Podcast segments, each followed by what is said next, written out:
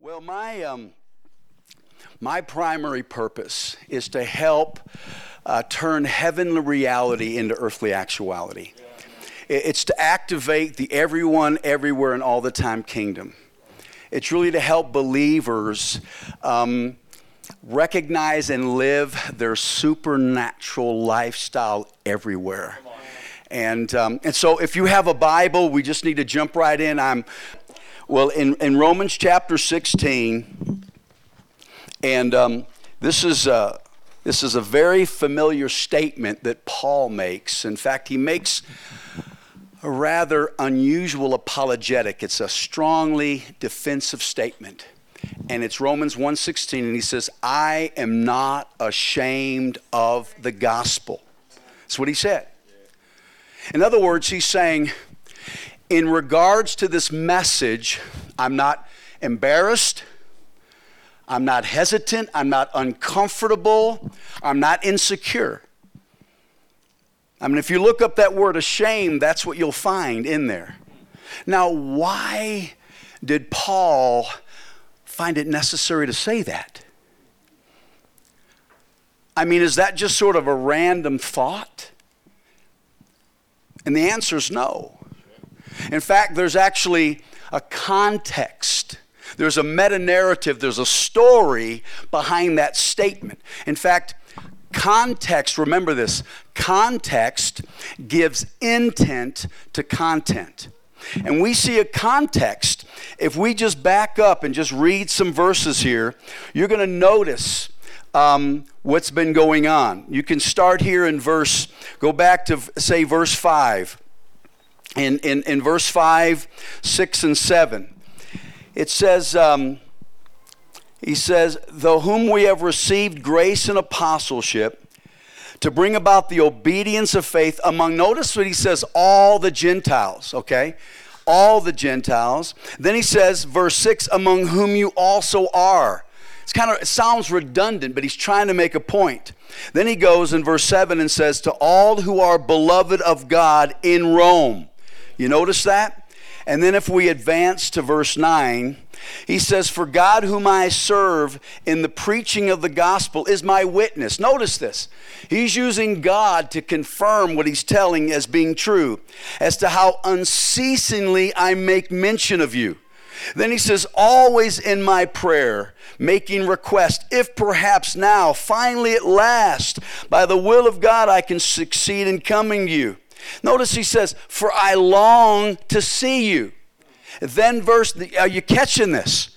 Then, verse 13, I don't want you to be unaware, brethren, that often I've planned to come to you, and I've been prevented thus far. Then he says in verse 14, I'm under obligation to both the Greeks and the barbarians. Verse 15, he says, on my part, I'm eager to preach the gospel there in Rome. Then he says, I'm not ashamed of the gospel. Do you notice what's going on here? See, Paul was known as the apostle to the Gentiles. And yet, in three full missionary journeys, he had never come to Rome. In all his missionary journeys, he had not come to Rome, which was known as the epicenter or the bastion of the Gentile world. You see, the apostolic represents the ultimate reach and impact of the kingdom.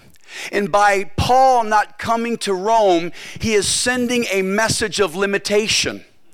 And not only that, but a subtle criticism um, even judgment began to form that maybe Paul is not as confident in the gospel's efficacy in Rome as he is in other cities where there are larger Jewish populations like Corinth and like Ephesus. That maybe somehow Rome is in another category. Rome is that place where your big faith and, and Jesus and the gospel and your anointing, it's, it's a different universe. It's a different galaxy. There are different rules for success in this place. That's what's going on here. But Paul was unequivocal. I'm not ashamed of the gospel. Why? Because it's the power of God for salvation to everyone. That word salvation is the word sozo or sozo, and it means salvation, deliverance, healing, being made whole. It's literally salvation in the ultimate sense of the term, bringing salvation and redemption to every area of life. Then he goes on to say, in it, the righteousness of God is revealed. Now let's de religiousize righteousness. Righteousness is simply everything that is right and wonderful about God. That's what righteousness is. So Paul's basically saying, he says, I'm not confident in the power of the gospel um, because of um, because I'm an expert in Roman culture or I'm an expert in Roman jurisprudence, but because I'm infected by everything that is right about God and it is contagious everywhere. You see, Paul was brilliant. He had a brilliant mind. He understood Roman culture quite well. But he wasn't coming to Rome. He's basically, I'm not coming to Rome with an airtight argument to convince the Roman mind. I'm coming with an airborne, spirit infused and contagion that can infect, influence, and change every human heart, every Roman heart with the life of God. You see, what we have here, and if we're honest, how many of us see that there are people, there are places, there are events, there are situations that seem a little bit less like a God zone? It's a little bit less the glory zone. It's kind of a no go zone. It's a no God zone. It's like, you know, the life in me is no match for what lurks out there. Anybody feel like that? That there are certain people, certain relationships, certain areas you navigate in society where you just want to get through as quickly as possible. I'll never forget, and of course, you'll remember this so well. Univer- uh, spent a lot of time at Wits University, spent many years on that campus. And there was a professor there by the name of Mel Siff. Remember Mel? Super Mel Siff? He's with Jesus now, he's in glory. Mel Siff was a professor at Wits University. And um, I got to know Mel. Mel was, I mean, he'd been on the campus since the 60s.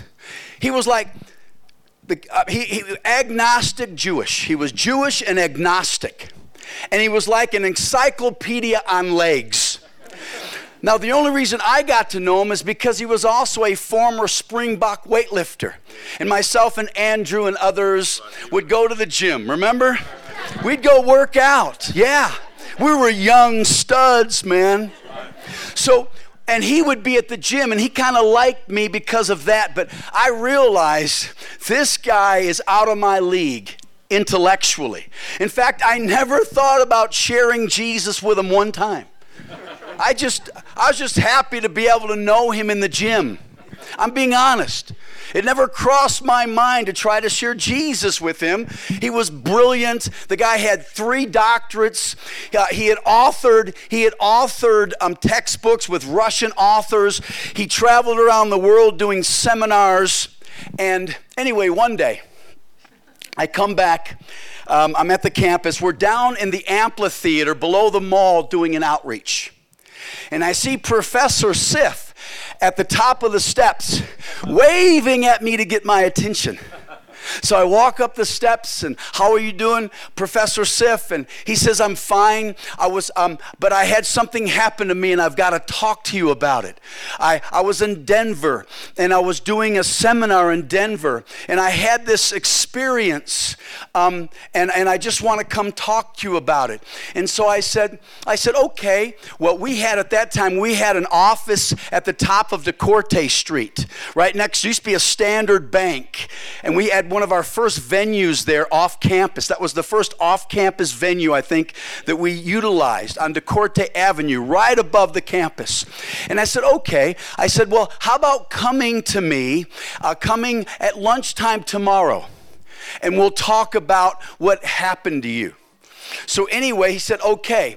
Now I'm not, I'm just being real vulnerable, okay? I, I was hoping he wasn't gonna show. Uh, seriously.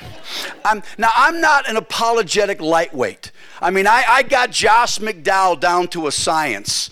I can do manuscript evidence with the best of them. I can impress you, but this guy was out of my league. He was like Nobel Prize winning category, just too smart. So I thought, so anyway, so I was half hoping he wasn't going to show. In fact, to, to, to, be even more humbled, I was on the telephone that morning seeing if I could find a couple of my smarter friends.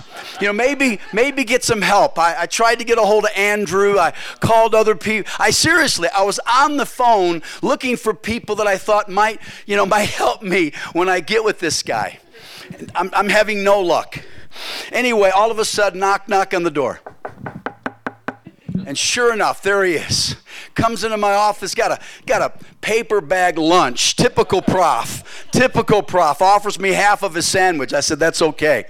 So I'm sitting at my desk. He's on the other side of the desk in a chair.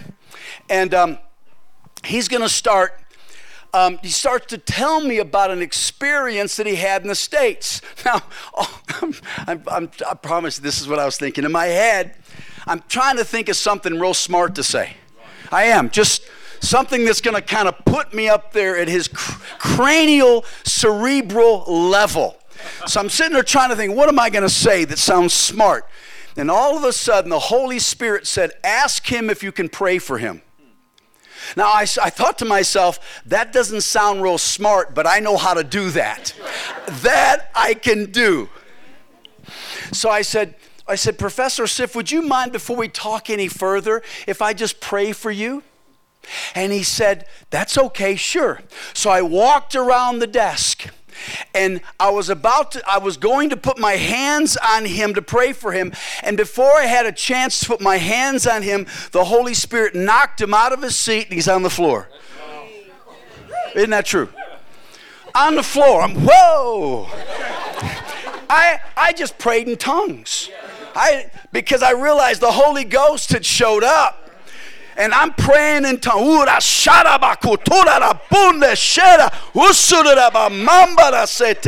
And he's weeping.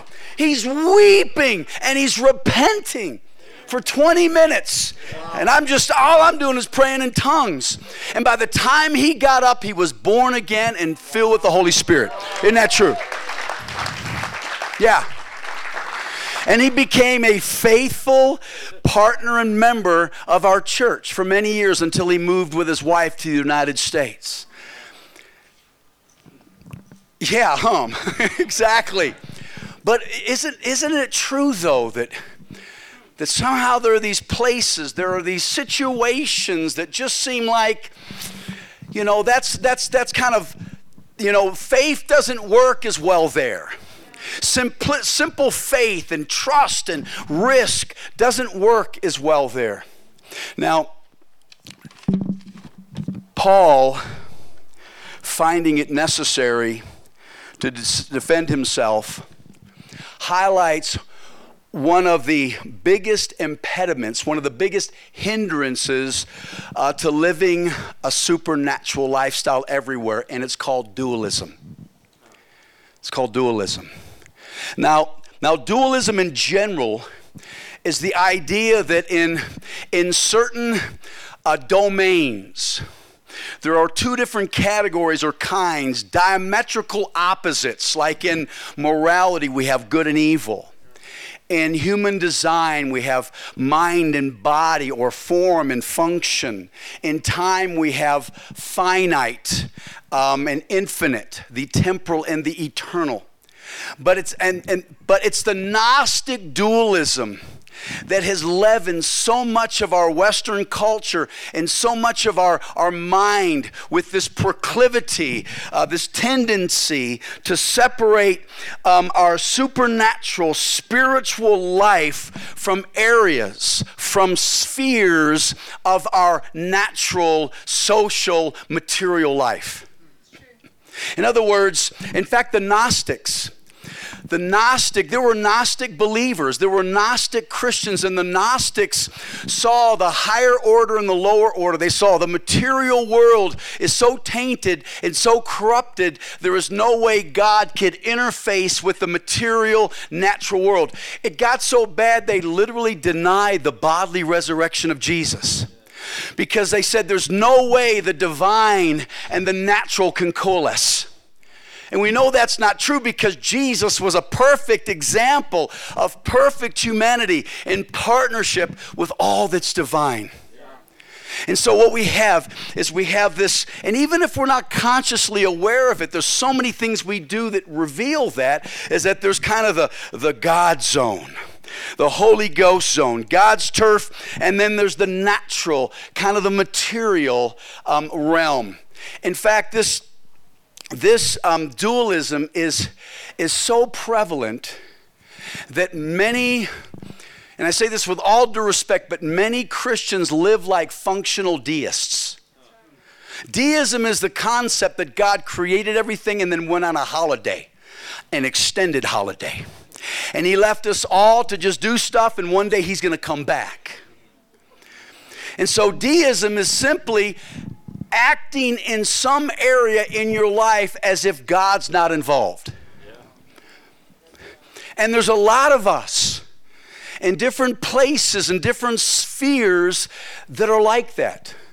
We're engaging that relationship, gauging that event, gauging that, that job as if God is at a distance. And that's far from true.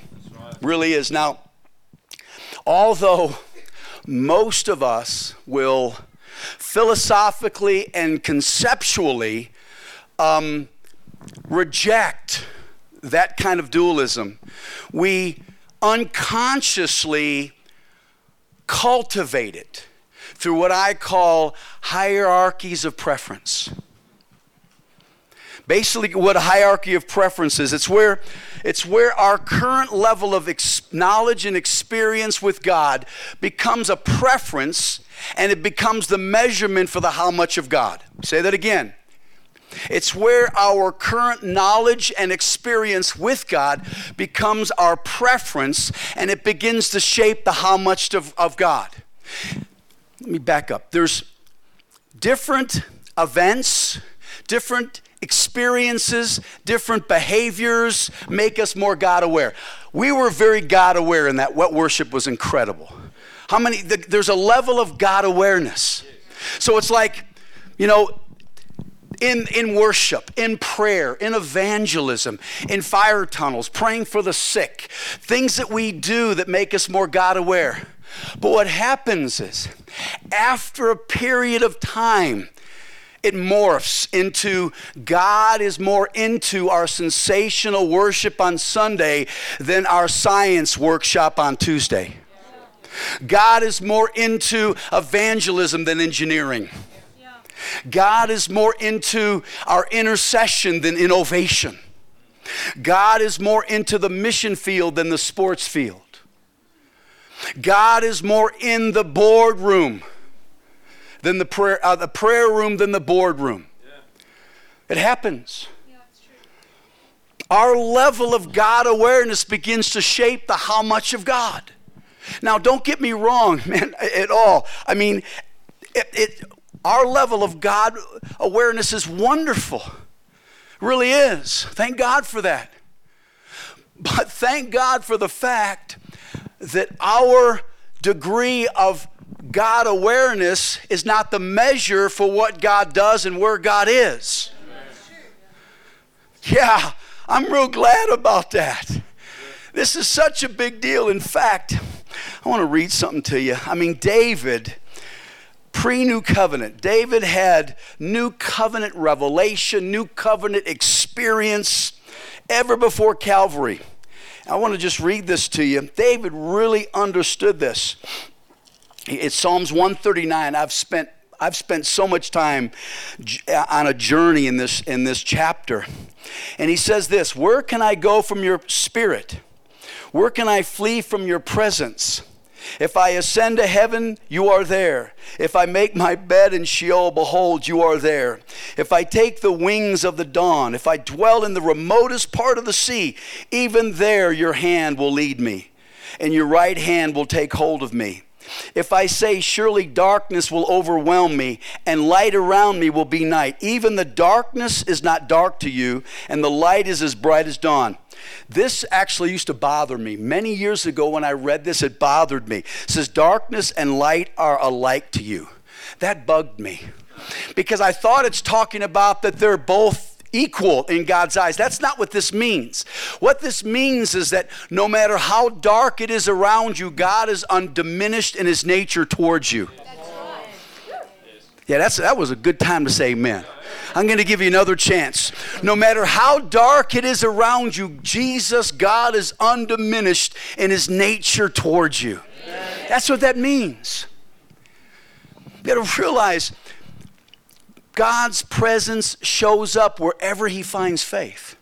Faith is a glory magnet. Seriously, you can be in the doggy doo doo up to your nostrils. I mean, seriously. And if you exercise faith, heaven's right there. Think about it when you repent, how dark it was before you repented. I remember before I got born again. I remember how dark how ugly, how fallen that was. And the only distance between me and him was a turn. Wow. the only distance between you and glory is in a turn. One decision. And not just one decision in a church service or on a prayer line, but one decision anywhere. You ever, whenever you exercise faith, their heaven's right there at the speed of light. It's right there. One of my favorite Bible characters is Peter. I, I, love Peter. I can relate to Peter. He was a verbal processor. I'm a verbal processor. You know, verbal processors tend to learn quicker but more painfully because they learn in front of everybody. Boy, that was stupid. Got to reel that sucker in. I'll, I mean, I was at a, I was doing years ago. This was in the late 1980s. It was at a, I was doing a youth was here in Johannesburg doing a youth service. I'll never forget this. At this youth service, I think it was Roger's old church. They had Assemblies of God Church. I was doing a youth service, and afterwards, a young man comes up to me, and he's really mad at what I said. And he said to me, he says, "Man, I don't agree with anything you had to say." And I looked at him and I said, Well, that's okay because I don't agree with everything I say either. And um, you know, got to reel that one and work on that thing for a while. But think about it. Here's Peter. He had been with Jesus for three, almost three and a half years. He's in the Garden of Gethsemane. This is the number one disciple following love on legs. He'd been in, in, in just the most, the most powerful, pure environment of love imaginable. And in the Garden of Gethsemane, when the soldiers come to take him away, they come to arrest him, he pulls out a sword and he cuts off a guy's ear. Do you realize? Just let's stop a moment and let's camp out there. Do you realize how sick that is? Do you know if you cut off someone's body part, you go to jail? That's considered criminal. In fact, if you're watching a movie and body parts are getting cut off, that's called a horror movie. I can just imagine John and the other disciples going, dude, dude, you, you're really sick, man. You need deliverance, man. That's a dark thing to do. Peter wasn't a fisherman, he's a flippin' gangster, man. That's what gangsters do. In the midst of sick, dark moment, what does Jesus? Jesus doesn't go, man, Pete, it's over, buddy. You know, you're off the team. Get out of here. No, he just reaches forward and just puts a new ear in its place. But how dark and crazy that moment was. It just shows up. It just shows up. I've had I've had two I've had two resurrections in my ministry. I raised two iPods from the dead. I did. Now, I got a point to this. I'm going to try to brag on it, but I got a real good point. My wife had an iPod This was years ago, and the sucker just stopped working, and I just everything I could think of to get it to work. And all of a sudden, I had this crazy idea. Why don't you pray for it? Uh, that sounds like a good idea. And I prayed for it, and it just suddenly started working. It still works.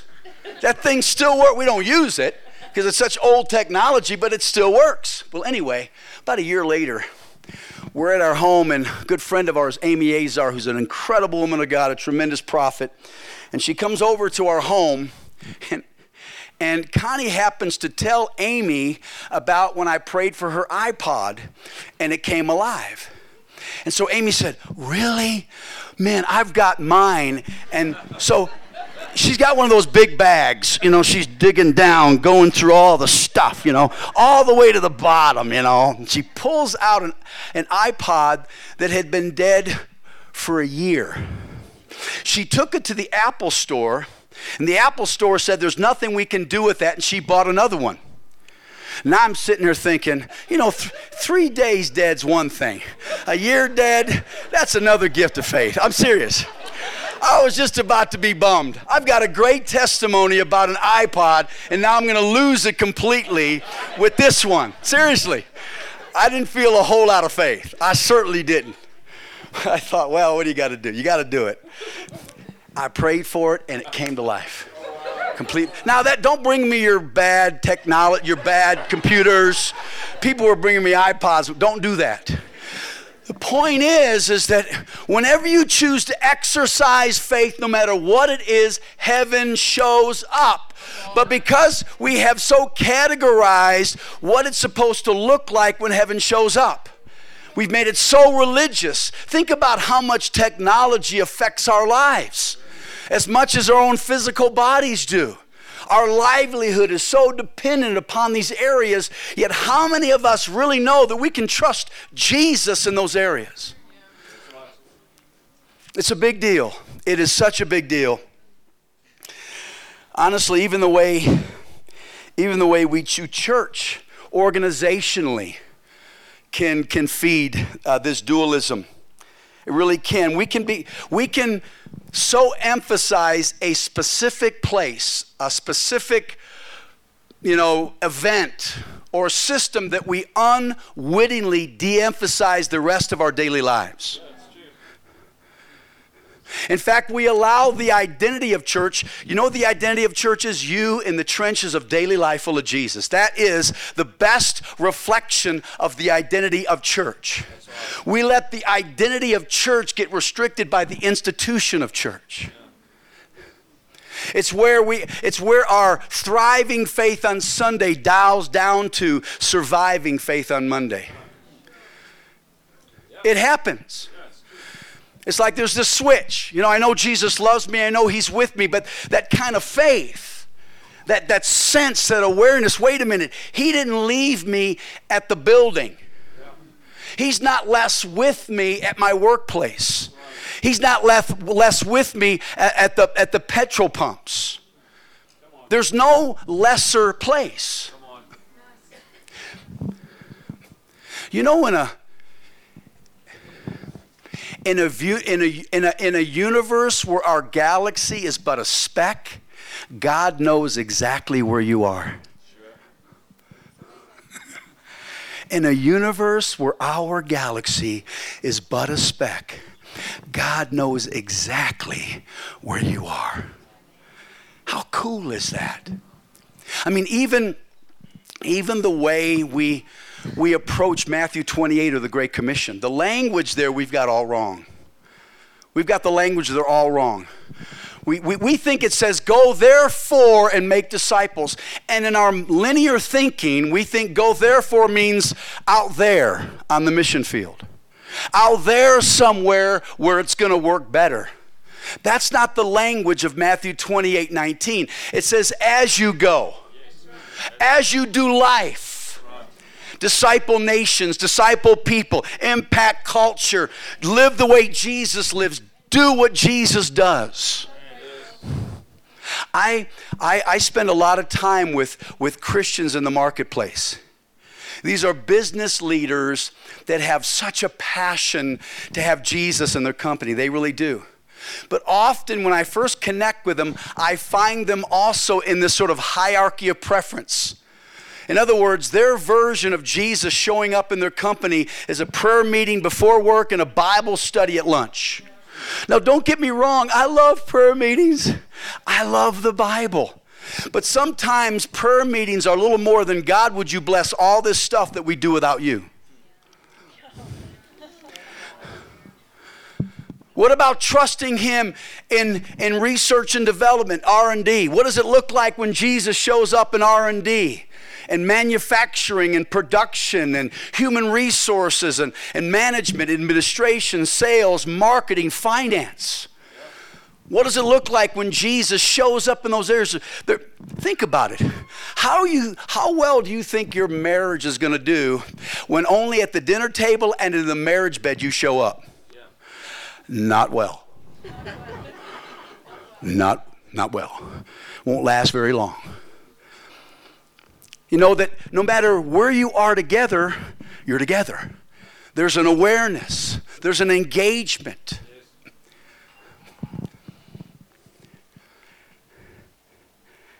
Francis Bacon, Lord Francis Bacon, he's been called the father of the scientific method. He was credited with taking science from the contemplated to the practical. And he made this statement. He said, There are two books laid before us to keep us from falling into error. One is the volume of Scripture, which reveals the will of God. The other is volume of creation, which demonstrates His power. Yeah, yes, wow. One reason why a Christianity could give rise to so much great science is because those believers had God awareness in everything. It didn't shut off or take a back seat in their studies, in their vocations, in their entrepreneurial steps. In fact, Paul was owned and operated by this. He really was. Owned and operated by this. Think about Romans 1. What did he, in, in, in, verse 20, I believe, verse 20, he said this to the believers in Rome. He said this. He says, Since the beginning of creation, his eternal attributes, his, wait, his, his invisible attributes, his eternal power, and his divine nature has been clearly seen and evident through which has been made. That's what he said. Think about it. His eternal nature, his invisible attributes, his divine nature, his eternal power has been clearly evident through the things that have been made so that, so that we're without excuse. What does that mean? The only place you can find where God isn't is to find a place that's not been made good luck. Yeah. Yeah, exactly. When you find that place, let me know. Sure. It says, through everything that's been made, his invisible attributes, his eternal power, and his divine nature is, has been made known. And all it needs is someone to show up with some faith to unlock it. All of creation is waiting eagerly for the revealing of the sons of God to be set free from its corruption. All of creation is a heavenly treasure chest just waiting for us to show up in partnership with the one who made it. Yeah, that is good. Yeah, good. I'm almost done. I'm, I'm, watching the clock. It's, it's going faster than I am. Um, and I'm pretty fast. My wife's the tortoise, I'm the hare. That's why we never travel together. well, well, there's a little truth to that.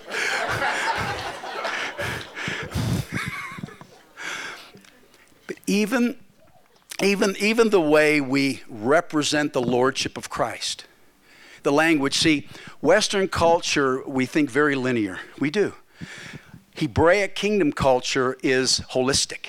It's about blends, it's about complement. All life and productivity is in the blend. But Western culture is reductionist. It compartmentalizes. It's linear. We don't realize how linear we get in our thinking about Jesus. How many, how many remember this comment, this, this order? Jesus, you're first, right? Got it? Remember? Jesus is first. Yeah. Then my family, you know than either the church or your business, you know, depending on how spiritual you are, you know, or who's listening. If the pastor's listening, it's going to be the church, right? Right? Jesus is first. Yeah, okay. Then it's, no, he's not. He's not first in a linear sense. Read Colossians chapter 1. It says, He comes to have first place in everything. That means He's central. There's a difference between being first, okay, I've done my God thing, now it's family thing, now it's work thing. No, no, no. He's central. He's first in everything, not before everything. See the difference? Now that's fun. That means you get to partner with the creator of the universe, the God of glory, in every aspect of your life. And He's good. So it's always going to be for our benefit. Always. Did you know this is the primary purpose of the Sabbath day? A lot of Christians have no idea what the Sabbath rest is really about. Most Christians think it's about we need to take a day off because we're kind of tired. We've been working real hard. You know, God says you need to rest because if you don't, if you work too much, you know, I mean, we think that's what it is. In fact, they quote Genesis 2 verse 2 quite incorrectly. They quote Genesis 2, verse 2 like this And God rested on the seventh day from all his work. But that's not what it says. It says that um, he rested on the seventh day, he rested from all the work which he had done. In other words, it was God didn't go into pause mode. Okay, stop. Michael, quit. Everybody, we're going into sort of pause mode. I mean, if God ever stopped, we would be in big trouble. What does the seventh day speak of? The seventh day is now God building with mankind from the centrality of his presence and his finished work. That's why it says in Hebrews 4 Jesus is our Sabbath rest.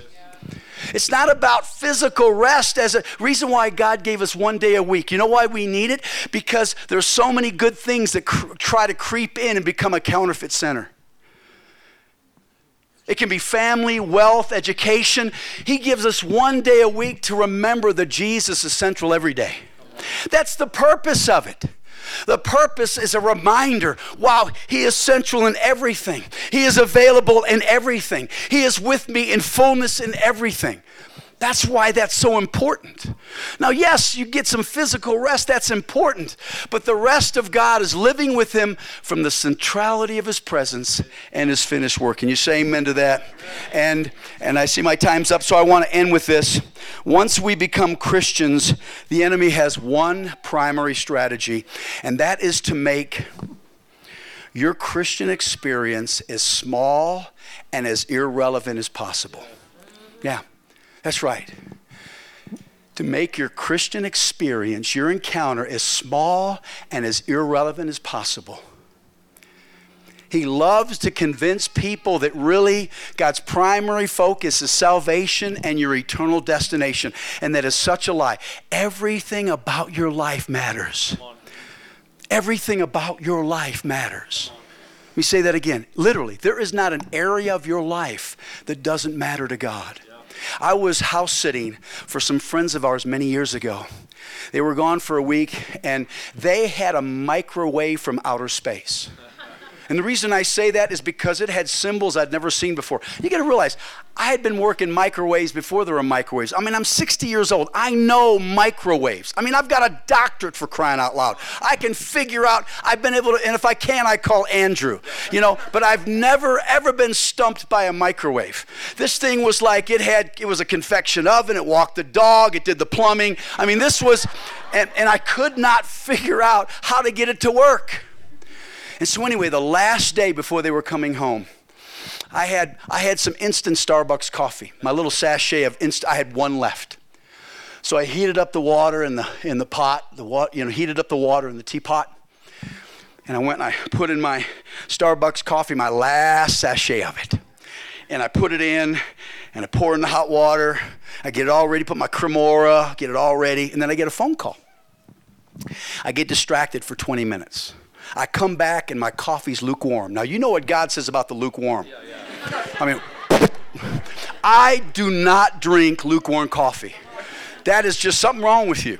Iced coffee, you guys need deliverance. I don't get it, but, but I, so I, but I, so I, I could not drink it, but I was not going to throw my last cup away. was not going to throw that last cup. So I'm sitting there thinking, I didn't even think about the microwave. That thing had spanked me for a week. I thought about heating it up on the oven, in the stove. I know it sounds terrible. I'm ashamed to confess it. I was, I was gonna, and then I thought, boy, that's gonna taste terrible. and then all of a sudden, I had this epiphany, this serendipitous moment. I'm, I'm sitting there, all of a sudden, I looked at the microwave and I got this thought God knows how you work. That's what I, yeah, that's right. God knows about you. I, I promise this happened to you. Watch the DVD on the other side. You'll see I'm not embellishing this. I, I suddenly got a revelation. God knows how you work. So this is what I did. I opened the door, put my coffee in, closed the door. I backed up and I closed my eyes. And I said, I said, Jesus, will you help me heat up my coffee? When I opened my eyes, my eyes went to two buttons in consecutive order, which I pushed, and I got 60 seconds. I, I almost got slayed in the spirit. Seriously. I mean, whoa! Because I suddenly realized the God of the universe helped me heat up my little cup of coffee. God loves me, man. You know, it's it's not just the big stuff, it's everything about our lives. There's no area that's off touch. That's not everything of we everything about our kids is important. Even the stupid stuff. How much more our heavenly Father? So, what I want to do, we're closing now. What I want to do is we are going to, there are areas, there are relationships, there are events, work environments, there are situations that our level of God awareness is at an all time low. It's like we're just kind of getting through. If I can just be disciplined and not shoot this person, you know, or jump off a building, you know, or, you know, if I can just survive this. Somehow the enemy has been able to paint a picture of that place being less accessible to glory, less accessible to his power, his mercy, his goodness, his revelation. We're going to take that back. For just one moment, just one moment. This is what I'm going to ask you to do. This could be a lot of us in here.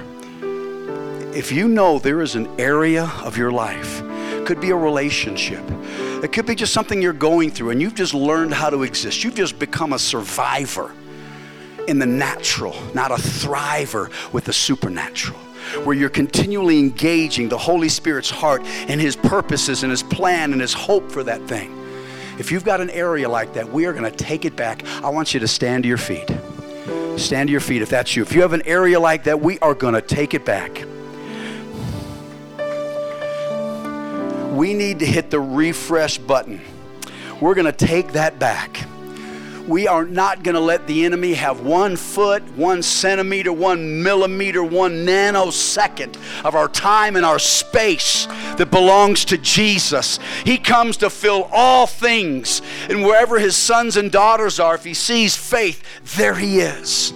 So, Father, right. So I want you to see that area. Just see it very much in your mind's eye. In fact, you can, as a prophetic act, put your hands out. See yourself holding it your hands, and you are taking this back from that no God zone, from that survival zone. And you're giving this thing, you are in, you're giving this thing back to Jesus and you are inviting him in right now. Just see yourself doing it. Whatever words the Holy Spirit gets you, gives you. Just right there. We, we're taking it back from that no God zone, that survivor zone, that gray area, that place of, of just, man, I'm just going to have to survive and get by. Just take it back. Now just give it to Jesus. Say, Jesus, yeah, this is where you are. This is what you paid for. This is what you came for. Right now. Right now. Right now. Holy Spirit, this is what's going to happen Holy Spirit, would you fall on us afresh, fall on them afresh with a fresh awareness a God awareness, a Jesus awareness, a glory awareness that just brings faith to the surface. It just releases our faith. Our faith has been tucked away. We've, we've had some hope, but we've had no faith, no corresponding action in that area. Right now, right now, right now now, Holy Spirit, just activate us again. Activate resurrection life. Lazarus, come forth. Lazarus, come forth. We speak life, resurrection life, the goodness of God, His creativity, His authority, His power, His wisdom. Right now, right now.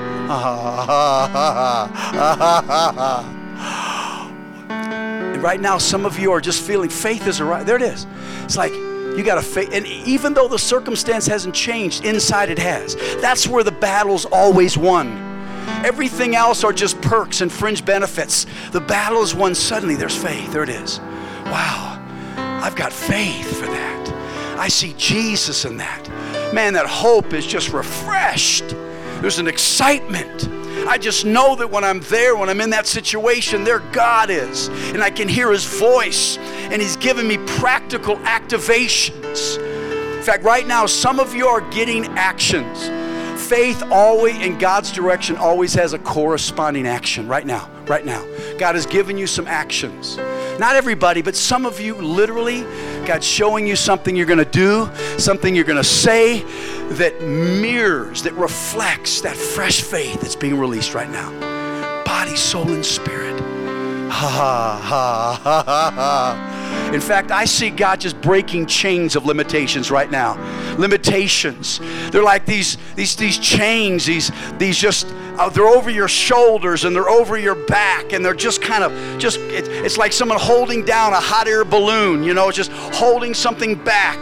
Uh, from, from taking off, from soaring, from accelerating. And I just see right now, right now, right now, breakthrough over the off, breakthrough off your life in Jesus' name. Ah, ah, ah,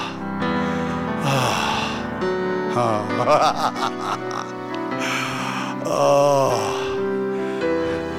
Now, I want to ask by a show of hands how many feel that fresh faith in that specific area again? Honestly, really. Raise your hand. Raise your hand, you feel that. yeah?